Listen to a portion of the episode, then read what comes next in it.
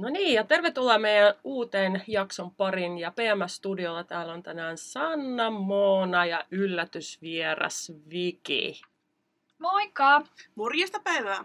Tänään ajateltiin puhua baarista ja baarityöstä ja mitä se oikeastaan on. Mitäs tytöt teille kuuluu? Aloitetaanko Moona susta? Ei ole hetken aikaa nähty. Ei, ei. Oikein hyvä kuuluu. Pääsiäinen meni oikein lomaillessa. Mä oon harrastanut tällaista pienimuotoista turvallista maakuntamatkailua. Kävin vanhemmilla ja vähän Ilomantsissa viettämässä sellaista yhteistä aikaa metsän kanssa. Ihanaa. Mitäs Viki? No mä vietin pääsiäisen teltassa omassa olohuoneessa. Pidin tommoset festarihenkiset pippalut koirankaa. Kuulostaa hyvältä. Mutta hei Viki, kerrotko meille, että kuka sä oot, mistä sä tuut ja mitä sä oot tehnyt? Mä oon ollut Tampereella duunissa ja Lahes duunissa. Lahessa mä aloitin urani keittiöstä, koska mä oon aika paljon lapsuudessa puuhannut muun sedän kanssa hänen ravintolassa. Niin sen jälkeen päätin opiskella kokiksi ja sitä kautta baarimesuksi. No niin, ja teillä on vähän jotain yhteistä tuossa noin. Kyllä. Muutakin kuin hyvä huumorintaju. No niin, muutakin kuin hyvät huumorintaju. Mutta hei, Moona, sustahan me tiedetään, että mitä sä oot päätynyt tähän alalle. Tässä on jo muutama jakso siitä keskusteltu. Mitä sä oot oikein joutunut tekemään sen eteen, että susta tulee luja ammattilainen? No mä en ehkä voisi vieläkään sanoa itseäni lujaksi ammattilaiseksi, mutta ehkä sellaista jatkuvaa oppimista, asioiden kyseenalaistamista sekä ympärillä olevien ihmisten kuuntelemista. Eli tietyllä tavalla voisi sanoa, että on käynyt pitkän tien siinä, että on opiskellut, y- yrittänyt ymmärtää erilaisia tapoja tehdä, erilaisia mindsetteja alalla, löytänyt nimenomaan syitä miksi. Eli mulla on tietyllä tavalla mentaliteettina se, että mä haluan ymmärtää, että miksi jotain tehdään jollain tavalla, jotta mä voin sitten mahdollisesti joko itse ymmärtää sen tai opettaa sen eteenpäin. Baarialahan on sinänsä oikeasti aika raskas ala, koska sulla on niin monta eri alkoholia, sulla on niin monta eri variaatiota siitä, että miten paljon mitäkin voi mihinkin lasiin laittaa ja mitä se tulee maistumaan. Niin, Kyllä, niin kyllä. Ja totta on- kai sellaista jatkuvaa maistelua, että saa sitä henkilökohtaista makuprofiilia ja asiakkaiden kanssa käy, kanssakäymistä ymmärtää, mitä ne ihmiset haluaa, sekä totta kai maailmalla matkustelua silloin vielä, kun siihen pystyi, sekä toivottavasti jossain vaiheessa tulevaisuudessa, niin ymmärtää sitä, että mitä kansainvälisesti alalla tehdään ja ajatellaan. Ja totta Mm. kai sellaista jatkuvaa itse lukemista ja erilaisten artikkeleiden yömmässä seurantaa ja muuta. Miten sitä tietoa nyt haetaan ja kerätään? No mä henkilökohtaisesti paljon toki keskustelen ihmisten kanssa, äh, luen artikkeleita, luen alan kirjallisuutta, tutustun jatkuvasti erilaisiin, jos mä huomaan tekniikoita, asioita, mistä mä en ehkä ymmärrä, tiedä, niin etsin niistä tietoa ihan internetin syövereistä. Ja sit, jos, jos on mahdollista, niin testaa ihan käytännössä, miten se asia toimii tai miten mä voin ehkä tehdä sen eri lailla. Hmm. Ja matkustaminen avartaa just tietojen vaihtelua muiden ala-ihmisten kanssa, mitkä asuu jossain muualla ympäri maailmaa, niin heillä voi olla semmosia, tai niinku esimerkiksi semmoisia raaka-aineita, mitä itsellä ei välttämättä ole käytössä, niinku semmoisella päivittäisellä tasolla. Kyllähän se baarityöhän varmaan eroaa, varsinkin jos mietitään, niin kuin, mitä mä oon seurannut japanilaisten baarimestarin työnteko, Oo. mikä on siis niin millimetrilleen opeteltu, hiottua kyllä, niin onhan se niin kuin aika paljon erilaista tietoa On. maailmalta. On ja se tavallaan erilaisten kulttuurien, tietyllä tavalla kulttuuriperintö näkyy myös siinä, miten se baari toimii, millaista siellä on totuttu juomaan, ehkä minkälaiset makutottumukset siellä on. Just jos puhutaan japanilaisesta, niin miten hienostuneesti ja tarkasti ne tekee, koska ne on pitkään ollut oppipoikina oppinut sen niin kuin tekniikat ja kaikki sieltä tosi tarkasti, niin se on heille kunnia kysymys, että he kaikki te tulee just eikä niin melkein tietyllä tavalla. Miettikää, jos oikeasti joku japanilainen baarimestari tulisi tekemään töitä Suomeen. Varsinkin johonkin niin kuin rysäbaariin, missä joutuu ihan oikeasti vaan äkkiä jo paljon jäitä, äkkiä shakeri, kaksi shakeri kädessä, niin kuin Moona vetää tuolla noin, niin Kyllä. sieltä tulee yksi pinkkisormi pystyssä sekoittelemaan yhtä koktailia. Kyllä mä uskon, että Japanissakin on rysäbaareja, mutta mä, en- mä voin Henkko sanoa, että vaikka mä oon ollut Japanissa, niin mä en ole käynyt sellaisessa, että mun on vaikea sanoa, vai onko se mindsetti siellä vaan, että se on rauhallisempaa ylipäänsä. Mä en osaa kommentoida tähän. Mm. Ja voihan se olla, että se näyttää siltä, että se on rauhallinen. Niin, kyllä. Vaikka todellisuudessa se ei ole, koska se ulosanti, mitä sä Mm. annat itsestä sillä Kyllä. aikaa, kun sä oot serviisissä. Se on niin Mm. sanottua ajan ja työtapojen hallintaa. Kyllä. Mm. Mutta tiedättekö, että tuo ulkomailla lähestulkoon joka puolella, paitsi Suomessa, niin puhutaan mixologist ja bartender. Ja Suomessa nyt tämä eroa siitä, että meillä on baarimikko ja baarimestareita. Mm. Niin haluatteko te vähän avata, että mikä ero on oikeasti baarimikko ja baarimestarin välillä? No mä sanoisin, että baarimikko on käytännössä kuka tahansa, joka työskentelee baarin takana. Ja yleensä baarimestariksi sanotaan ihmistä, joka on ehkä opiskellut sen tittelin itselleen. On ehkä se niinku raaka jako, mutta totta kai on ihmisiä, jotka osaa asiansa, niin he voi kutsua itseään baarimestareiksi. Et mä en usko, että siinä on mitään selkeää, Suomessa varsinkaan mitään todella selkeää rajaa. Et jos mietitään siitä, miltä se niin puhekielessä käytetään niitä, että varmaan se on vähän, että miten jokainen määrittelee itsensä ja mi- millaiseksi kokee sen. Et toki paperilla se on sitten, että miten sut haluaa palkata, palkkaus on eri, tai sitten, että jos sä oot opiskellut sen baarimestarin tit, niin sanotusti tittelin itsellesi, niin sit sä käytät sitä. Mutta mä, mä en niin kuin sanoisi, että Suomessa niitä hirveästi erotellaan ehkä tavallaan. No, toisaalta jos me mietitään, että, että jos sä oot kaatanut bissejä, siis toki niin sekin oma alansa mm. ja se, että, että sä tiedät miljoonasta eri oluesta mm. jotain ja minkä, miltä, miltä ne maistuu ja miten valmistustekniikat hoituu niin edespäin. Mutta, mutta niin kuin ollut työntekijä joutuu johonkin cocktailbaariin, niin en mä nyt sanoisi, että sillä varmaan on tarpeeksi tietoa. Mm, Mutta samahan se on, jos, jos cocktailbaarin tyyppi pistettäisiin johonkin laajan olutvalikoiman omaavaan baariin, mm. niin sehän on ihan sama. Et mm. tavallaan, Oppimista. Niin, ja jokainen on tietyllä tavalla sen oman spesifin alansa ammattilainen. Mä siis en kohteen tykkää sanasta miksologi. Mun mielestä se ei, ei ole hirveän kuvaava, tai se, se on ehkä, siinä on jo, joku kalskahtaa vaan siinä sanassa. Suomalaiseen korvaan. Ihan monan henkilökohtaiseen korvaan. Mutta onhan sitä käytetään paljon maailmalla, totta kai. No, silloinhan puhutaan baarityöstä ja siitä, että mitä se oikeasti on, niin kertokaa nyt, mitä siellä kulissien takana oikein tapahtuu. Se riippuu varmaan aika paljon myös toimipisteestä, että onko sä terassilla nostamassa koktaileja vai ootko koktailbaarissa. Ihan samalla tavalla ne juomat nousee paikas kuin paikas, mutta voi olla niin kuin rysäsesongista vähän eri tahtiin. Kyllä. Ja siis käytännössä se, että sulle kuuluu samalla lailla kuin mitä me edellisessä jaksossa käsiteltiin tarjoilijan työtä, mm. niin siellä kuuluu tiskaamista kuuluu se suunnittelu, preppaus, eli, eli baarissa on yleensä misatunteja, tai sitten se tehdään siinä serviisin ohella, eli tehdään, puristellaan mehuja, tehdään siirappeja, jos puhutaan ihan cocktailbaareista, sekä prepatchataan mahdollisesti tavaraa, kiillotetaan lasistoa, totta kai hoidetaan sitä asiakaspalvelua. Jos avataan tätä kysymystä vähän enemmän, koska moniahan ihmisiä ihmetyttää se, että miten ne menee johonkin yhteen baariin ja siellä joku koktaili lainausmerkeissä maksaa sen kahdeksan euroa, mutta sitten hän menee cocktailbaariin ja hän joutuu jostain koktailista pulittaa esimerkiksi 17 euroa. Niin kertokaa, että miksi? No esimerkiksi kahdeksan euron juomassa on hyvin todennäköisesti raaka-aineita, jotka on, niin kuin joissa on isompi kate, mitkä on vähän mm. halvempi ostaa sisään. Ja sitten mahdollisesti siellä saattaa olla valmis siirappeja, mihin ei käytetä sit sitä omaa aikaa, vaan ne on valmiiksi tehty. Kyllä, eli sieltä, sieltä löytyy tosiaan ne valmiit siirapit pohjalta. Ja lisäksi se, että jos sä maksat enemmän koktailista oletuksena, että siellä voi olla se laadukkaampi, vähän kalliimpi alkoholipohjalla, Lisäksi ne on käytetty sitä baarimestarin työaikaa valmistelussa sekä se on mahdollisesti ehkä vähän haastavampi valmistaa, eli käytetään jotain koktailivalmistustekniikkaa, ravistusta, vähän mennystä tai muuta. Lisäksi siellä voi olla joku erikoistekniikka käytössä.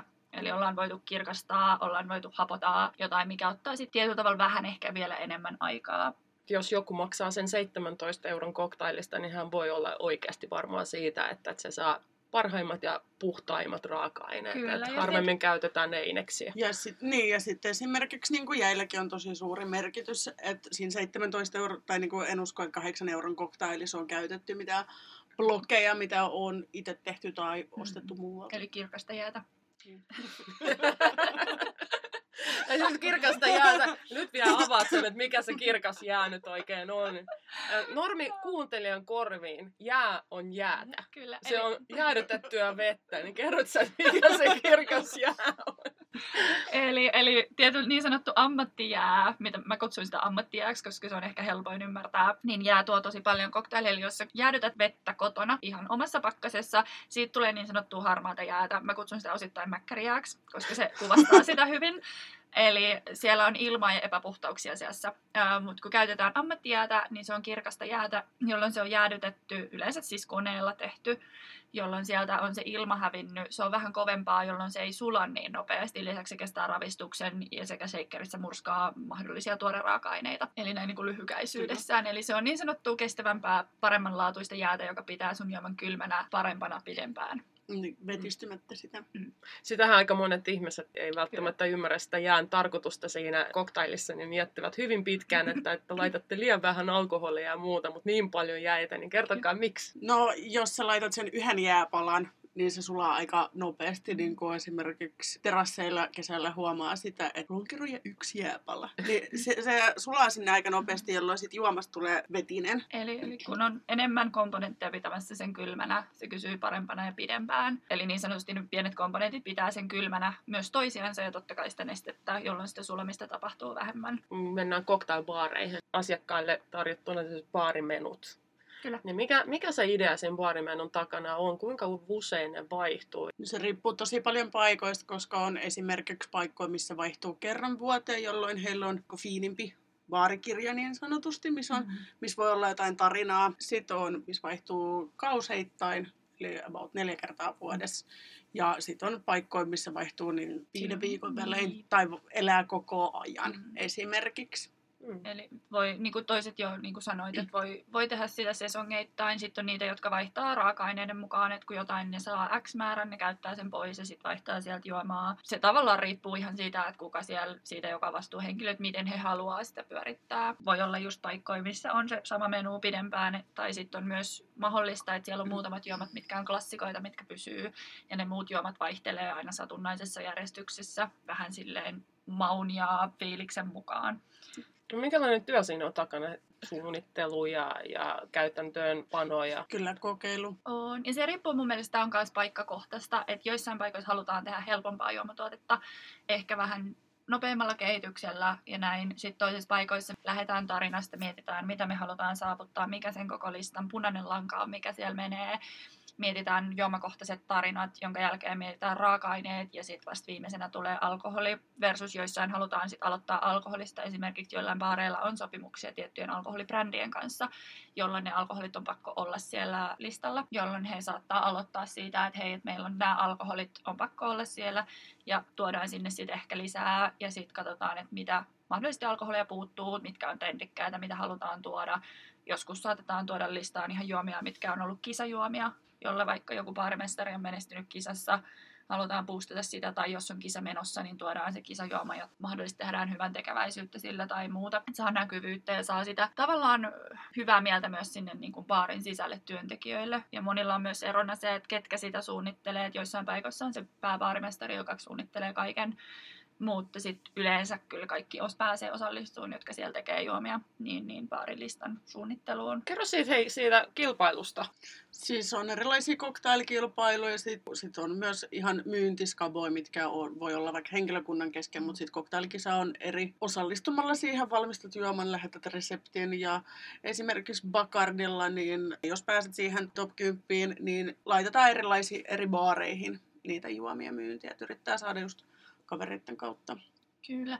Monet tietää ehkä kokkikilpailut, ne on ehkä tutumpia, niitä on enemmän mm. ehkä filmattu. Mutta baarimikoilla on brändikilpailuja, on tekniikkakilpailuja, aina riippuen vähän, että kuka sen kilpailun järjestää. Eli erilaiset alkoholibrändit järjestää paljon kilpailuita. Totta kai ne saa sille näkyvyyttä omalle alkoholilleen ehkä vähän myyntipuustia, mutta myös se, että he saa aktivoitua niitä baarimestareita siinä ympärillä. Sitten on tekniikkakilpailuja, mitkä on yleensä erilaisten järjestöjen järjestämiä. Ja siellä katsotaan totta kai juomaa, mutta myös sitä tekniikkaa. Ja yleensä kaikissa kisoissa on yhteistä se, että totta kai juoman pitää olla hyvä, nätin näköinen. Siinä on yleensä jonkunlaisia säädöksiä, sääntöjä, mitä pitää noudattaa. Ja yleensä niistä täytyy olla jonkunlainen tarina, että miksi sä teet sellaisen juoman, mitä se kertoo, onko se sun omaa historiaa, miten sä tavallaan yhdistät ne kaikki raaka-aineet siinä tarinassa. Sä kerrot, että miksi sä olet tehnyt sen juoman. Tapahtuuko nämä kilpailut nyt Suomessa vai onko ne myös kansainvälisiä kilpailuita vai? Sekä että. Mm on ihan, siis, on ihan Suomessa järjestettäviä niin kuin yleensä brändikilpailuja ja sitten tekniikkakilpailu. No siis on Suomessakin kyllä niitä, mutta aika monessa kabassa sit siirrytään, että kun voitat sen Suomen finaalin, niin sit siirryt ulkomaille Mm. isommassa skaalassa kisaamaan. No miten baari, se ulkomaalainen baariskene eroaa suomalaisesta? No mä sanoisin, mä tiedän, että tämä voi olla huonosti sanottu, mutta tavallaan se, että jos mietitään niin kilpailun näkökulmasta, eli Suomesta lähtee yksi tyyppi kilpailuun ja sitten muista maista tulee kilpailijoita, niin vaikea ehkä mieltää tässä sanoiksi, mutta tietyllä tavalla Suomessa on niin loppupeleissä vähän ihmisiä, jotka osallistuu noihin kisoihin, jotka niin kuin tekee kilpailukoktailia. Ja se, että maailmalla kuitenkin kilpailu, esim. Isosta Britanniassa, missä kilpailu on tosi kovaa, ja siihen kisaan osallistuu paljon paljon enemmän ihmisiä ja yleensä vaihteleva määrä ihmisiä, niin suomalaisen on ehkä vaikea lähteä sinne kansainväliseen kisaan. Mä en sano, että suomalaiset on huonompia, ei missään nimessä, mutta se, että se taso on kuitenkin Niin, kun se kilpailu ei ole niin, Niin, kova, niin, niin, se se taso, taso ei on- ole, niin ei, tietyllä ei ole, joo, kun sulla, et- kun sulla ei ole vastusta niin sanotusti, niin, Niin. se on paljon helpompi pärjätä jollain keskitason en niinku- drinkillä kuin esimerkiksi jossain, missä kilpailu Niin, on mä en niinku halua sanoa sitä, että Suomessa olisi huono taso. Ei missään nimessä, me ollaan koko ajan menossa ylöspäin ja me koko ajan kehitytään. Mutta totta kai se, että missä on enemmän ihmisiä kehittämässä, tekemässä, tuplasti enemmän ihmisiä, jotka voi saada sen aha-elämyksen sitä tiettyä cocktailkisaa varten, niin onhan se vaikeampi tietyllä tavalla siitä päästä, että vaikka se Suomessa pääset eteenpäin, niin sitten siellä kansainvälisellä tasolla myös. Ja lisäksi puhutaan, jos puhutaan brändikisoista, niin ei ole mahdotonta voittaa suomalaisena, mutta on se haastavaa, koska meidän markkina on pienempi. Ja totta kai kun brändi järjestää kisan, niin he haluaa näkyvyyttä omalle brändilleen, ehkä tuoda siellä alueella sitä omaa markkinaansa, boostata sitä myyntiä. Ja Suomi on kuitenkin niin mini paikka, missä se myynti on lopulta aika pientä, niin se on tietyllä tavalla myös brändin näkökulmasta haastavaa saada, su- tai jos suomalainen niin sanotusti voittaisi, koska se ei lopulta toisi ihan hirveät määrää sit myyntiä sinne Suomen alueelle, versus jos puhutaan Aasiasta ja versus jos puhutaan Britanniasta, missä se menekki on niin paljon suurempaa. Mm. Totta kai nämä ei ole ainoita asioita, mitkä vaikuttaa, mutta kuitenkin asioita, mitä varmasti pohditaan tuolla bränditasoilla, kun puhutaan kansainvälisistä kilpailuista. Mutta voidaanko me miettiä sitä myös siltäkin kannalta, että suomalaiset on itsessään hyvin vaatimatonta kanssa, että mehän tykätään hyvin pelkistetyistä ja tämmöisistä yksinkertaisimmista asioista, että mitä vähemmän sitä on parempi. Ja taas ulkomailla niin, niin pyritään sitten sit siihen, että mahdollisimman paljon kaikkea sekaisin ja miljoona eri tekniikkaa, että sitten tulisi niin mahdoton valmistaa, mutta se olisi niin uniikki. Niin voiko, voiko siinä olla sellainen asia takana? Uh, no joo ja ei. Mä koen, että se on sekä hyvä että huono, että on mahdollisimman yksinkertaista. Ja mä koen, että jos me mennään tonne Suomessa niin baarimestaritasolle sekä kansainväliselle tasolle, mitkä on mun mielestä kuitenkin niin kuin tietyllä tavalla mätsää keskenään, niin se, että kyllä siinä vaiheessa kaikki ymmärtää sen, että sä et voi liikaa miksata keskenään, mm. että sit siellä ei maistu mikään. Ja mä koen, että se riippuu myös tosi paljon tuomareista, koska tuomarit on ihmisiä, vaikka niillä on guidelineit, mitä ne etsii, ja totta kai vaikuttaa se, että mitä ne just etsii, mitä niille on annettu siihen, että se riippuu tosi paljon, että mitä sitten halutaan lopulta. Että mä en sano, että se on huono tai hyvä, jos on yksinkertaista. Tietyissä tilanteissa voi olla just se, mitä haetaan. Halutaan ehkä vähän monimuotoisempaa, riippuen tosi paljon siitä kisasta. Mä en itse ainakaan näe, että joku lähtee valmistaa 20 komponentin Mm. juomaa, koska se on aika haastavaa saada niin monta makua tasaisesti esille. Ja lisäksi se, että sulla on yleensä joku aikaraja siinä, mikä, missä ajassa sun pitää valmistaa ne tietyt jutut. Niin se, että jos sulla on hirveän monta komponenttia, niin sulle tulee helposti kiire. Ja toki sitten raaka-aineen lisäksi vaikuttaa se, että miten sä saat sidottua ne aineet, mitä sä käytät, niin siihen tarinaan. Kyllä. Ja miksi sä käytät sitä kaikkea. Jos sä et voi perustella sitä raaka-ainetta, niin miksi sä käyttäisit sitä siellä. Mitkä olisi suomalaisen baarimestarin vahvuudet, jos hän muuttaisi ulkomaille?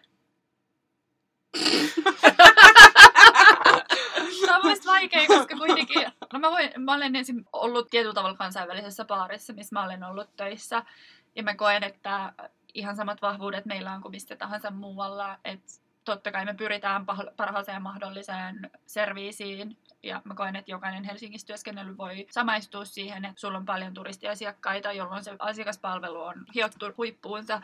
Lisäksi meidän koktailit ja muut on jatkuvasti kehittyy. Tietyllä tavalla ehkä meillä on se tietynlainen ymmärrys puhtaista raaka-aineista, mikä voi olla positiivista. Lisäksi jos puhutaan, että on ollut vaikka Nordic Baarissa tai tällaisessa, missä on joutunut käsittelemään niitä samoja raaka-aineita kaudesta toiseen, koska kuitenkin Pohjoismaassa raaka-aineita on paljon, mutta ehkä rajattu varsinkin talvikaudella, niin sulla on ehkä tullut sellaista ymmärrystä vielä enemmän niistä tekniikoista, millä sä voit modifoida sitä samaa raaka-ainetta usein sen eri muotoon. Mutta et emme niinku keksi mitään selkeää, että tämä on nyt just se juttu, mutta ehkä sellainen myös mindsetti, että suomalaiset on kovia tekemään töitä. halutaan oppia, halutaan tehdä ja myös tehdään paljon sitä töitä. Niin ja sit mä oon ainakin elänyt lähestulkoon koko ravintola-alani tuon kestävän kehityksen kanssa, mitä maailmalla niin kuin, vähän täältä Suomesta pois, niin Mm. se ei ole niin itsestäänselvyys monissa muissa maissa. Kierrätys on Niin. nouseva trendi, mutta ei Niin. vielä ehkä sillä tasolla, mitä se on Suomessa, niin kaikkialla muualla. Jos sä puhut vaikka jonkun etelämästä tai ihan sama mistä, niin kuin se, se on meille itsestäänselvyys. Ja se tulee meiltä niin kuin luonnostaan, että käytetään samaa raaka-ainetta niin kuin mahdollisimman monipuolisesti, ettei tule turhaa hävikkiä, niin ei se ole niin selkeä. Ja muistakaa, hei, meillä käytetään kirkasta jäätä. Mutta siis onhan suomalainen baariskene kuitenkin muokautunut ja, ja muuttunut viimeisen kymmenen vuoden aikana ihan mielettömästi. Kyllä. Tätä koktailia on oltu tarjoilemassa tuolla Jenkeissä ja jossain samassa Iso-Britanniassa niin vuodet kaudet, niin täällähän on ampiainen aika kovassa nousussa vielä joskus 80-luvulla, mikä ei hirveästi ole vaatinut mitään. Jos mietitään meidän vahvuuksia, niin se, että voidaan nostaa tämä cocktail-skene kymmenessä vuodessa, niin mun mielestä se on aika kova juttu jo. Kyllä, kyllä. Ja se, että jos pystytään vielä lähteä kilpailemaan näillä meidän tiedoilla tuolla maailmalla, niin... niin Niin kyllähän siis totta kai tietyllä tavalla globalisaatio on vaikuttanut siihen, että me pystytään imemään tietoa muualta, saadaan nimenomaan just raaka-aineita. Mm. Pystytään tavallaan myös muiden tiedoilla kehittämään meitä. Totta kai internetti, siellä on kaikki tieto, kunhan vaan niin osaa ja haluaa etsiä. Että tavallaan mä en koe, että se on niin kuin syy, että meillä olisi ollut vähän aikaa sitten, mutta totta kai se, että me saadaan opetettua myös te asiakkaat käymään cocktailbaareissa, niin se on ehkä se haastavampi juttu. Että asiakkaat on valmiita maksaa vähän enemmän siitä laadukkaasta juomatuotteesta, ja se, että ne haluaa lähteä, hei, että nyt tänään lähdetään ulos väilää, niin käydään siellä aperitiivillä cocktailbaarissa. Et ei aina välttämättä sit olla silleen, no, että mulle riittää tää villivallaton. Ja sekin on hienoa, että koska aikaisemmin kun lähdettiin etkoille, niin mentiin kaverin luokse ja vedettiin lärpit ennen kuin päästään edes baariin. Niin nykyään siis panostetaan ulkonäköön ja mennään siihen cocktailbaariin ja mietitään sitten sen jälkeen loppuillasta, että pikkutaskussa on vodkaa. niin, mutta on tullut enemmän somen kautta, koska On, sun on. pitää tulla nähdyksi ja muuta. Että se on myös niin kuin Kyllä, somella on iso, niin, iso som, somella on tosi iso merkitys ja se on niin kuin edesauttanut. Ihmisellä on kuitenkin esteettistä silmää. Ja, ja nyt jos On, mietitään sitä, että, että somen kautta on myös tullut nämä kaikki kaunit koktailit ja hienot panostukset niihin, niin kyllä ihmisellä rupeaa vähän niin vesi nousee kielelle, kun katsoo Niin, ja-. Instagramissa jotain hienoja koktailin kuvia, Ja että haluaisi olla siinä messissä. Ja totta kai sitten se lokaatio, se fiilis, mikä siellä paikassa on, se ammattitaito ja tavallaan se, että sä pystyt kertoa niistä jutuista, niin totta kai se kiinnostaa, varsinkin jos sä pystyt paketoimaan sen tarinan muotoon, niin mielenkiintoiseen sellaiseen ehkä vähän heittää hurttia huumoria, että hei, hei, olipa hauska juttu tai muuta, niin, niin totta kai se asiakas haluaa tulla sinne ja silloin on hyvä olla siellä ja se nauttii olostaan. Mm. Mutta mehän koulutetaan ei ainoastaan asiakkaita, vaan me koulutetaan myös nuorisoa, joka haluaisi jossain vaiheessa ehkä jopa unelmoikin siitä, että pääsee baarialalle töihin. Niin kertokaa tytöt, mistä heidän kannattaa aloittaa. No ehkä mä sanoisin siitä, menee töihin ja imee kaiken opin, mitä voi saada ja kyseenalaistaa asioita ja kysyy asioita. Et se ehkä mun mielestä kaikki lähtee siitä, että sä kyselet. Mä oon itse kysellyt aivan liikaa. Mullehan menettiin suuttua, kun mä kyselin liikaa. Mutta tota, siis ihan vaan se, että uskallat mennä johonkin töihin, vaikka se tuntuisi, että se on ehkä jopa liian hyvä paikka olla töissä. Mutta se, että, että sä meet sinne harjoitteluun tai sä pyydät, että sä saa tehdä siellä vuoroja. Ja sit sä vaan niinku imet sitä tietoa, yrität ymmärtää, että miksi jotain tehdään, millä tavalla, kyseenalaistat sitä. Ja lisäksi totta kai haet mahdollisimman monesta paikasta ja monelta ihmiseltä sitä tietoa. Mm. Että sä, voi, et sä voi voittaa, jos sä et kokeile. Ei. Mm. Että tavallaan se vaan menee ja tekee. Helpommin Niin. sanottu kuin tehty, joo, mutta... Ja, Mutta sitähän se on, koska Niin. niin. alahan on hyvin pieni, tiivis, niin se rupeaa itsessään jo, jo tavallaan sivelöidä niitä henkilöitä, jotka ei ole tarpeeksi kiinnostuneita. Niin ja kyllä meistä joka ikinen on aloittanut jostain. Kyllä, kyllä. Toiset on ollut vähän enemmän pohjalla kuin toiset, mutta kaikki me ollaan jostain tultu. Niin, kaikki me ollaan jostain aloitettu ja eikä pidä niinku häpeä sitä, mistä on tullut. Ei, ja mä koen sen, että jos johonkin baariin tulee harjoittelija, ikinä ei pitäisi tavallaan, totta kai jos hän on jo todella lahjakas ja osaava ehdottomasti, mutta mun mielestä ketään ei pitäisi tavallaan haukkua tai dumata siitä, että hän on tullut sinne harjoitteluun, vaan nimenomaan pitäisi ottaa se mahdollisuutena, että sä voit jakaa sitä omaa tietoa Mm. eteenpäin. Ja se, mun mielestä se on meille kaikille voitto, että tänne tulee uusia ihmisiä, jotka Kyllä. on kiinnostuneita, jotka haluaa tehdä. Koska sillehän tämä ala pysyy elossa ja menee eteenpäin. mm, kehittyy. Se Niin. on näin. Mutta hei, loppuun meidän traditio, mitä me tehdään ja kysytään aina joka ikiseltä ihmiseltä. Nyt kun mulla on vieraita kaksi, niin aloitetaanko Moona suusta? Hauskin tarinassa. Myös sanoin tuossa alussa, että mä oon jo kaikki hauskat tarinat kertonut, mutta tätä, tämä ei ehkä ihan täysin liity baariin kuitenkaan. Kun mä oon ollut siis harjoittelussa keittiöpuolella kyllä Hollannissa aikoinaan, niin siellä mä yhtenä aamuna on tullut töihin. Kaikki on kattonut mä vähän kummallisesti. Mä oon että no mitä täällä nyt tapahtuu? Ja pieni Mona siellä vähän kummissaan, että kaikki tuijottaa jotenkin kummallisesti. Ja sitten mulle selvisi, joku sanoi mulle, että no, mites Nilsin kanssa? Sitten mä sanoin, että kuka niistä Nilseistä? Siellä oli vaikka kuinka monta Nilsiä Ja sitten mä, mulle siis selvisi, että yksi näistä Nilseistä oli, oli kertonut kaikille, että me olemme parisuhteessa. Ja minulla, mulla ei siis tosiaan ollut mitään hajut, kuka niistä Nilseistä. Ja sitten tämä Nilsi vielä... Valit se kaikkien kanssa? Hyvin mahdollista. Muonan harja.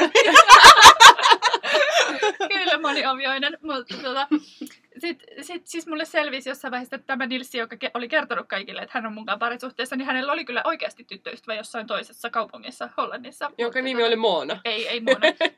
Oliko tämä sama Nilsi, mikä rupesi seuraamaan Instagramissa? Ei, se oli... Se oli, se oli eri. Ei, ei se ei ollut Nilsi. Okei. Okay. Mutta tota, ja sitten sit, sit mä voin kertoa tähän jatkoa toisesta, toisesta, että mä oon ollut siis kansainvälisellä baarimessuilla ja siellä me haluttiin vaihtaa bileitä. Ja itse asiassa Viki on tässä ollut mukana tässä tapahtumassa. Ja Koska mä, mä laitoin viestiä yhdelle mun kansainväliselle tutulle. Ja sitten se oli se, että joo joo, että tuutte tänne, että hän saa kyllä meidät sisään. Että yleensä ne bileet on niinku brändiedustuksessa, että sun pitää niinku saada kutsu päästäksesi sisään. No me päästiin sisään ja mulle siis selvistää vasta seuraavana päivänä. Koska mä kerroin tämän Moonalle, että Kyllä. Eli tämä, tämä minun ystäväni oli kertonut sille brändin edustajalle, että mä olen hänen tyttöystävänsä. Ja tällä me päästiin sitten sisään sinne bileisiin. No hyvä. Kerrotko mulle vielä, että mikä on kansainvälinen ihminen? Että kuinka monta kansalaisuutta on yhdellä kansainvälisellä ihmisellä?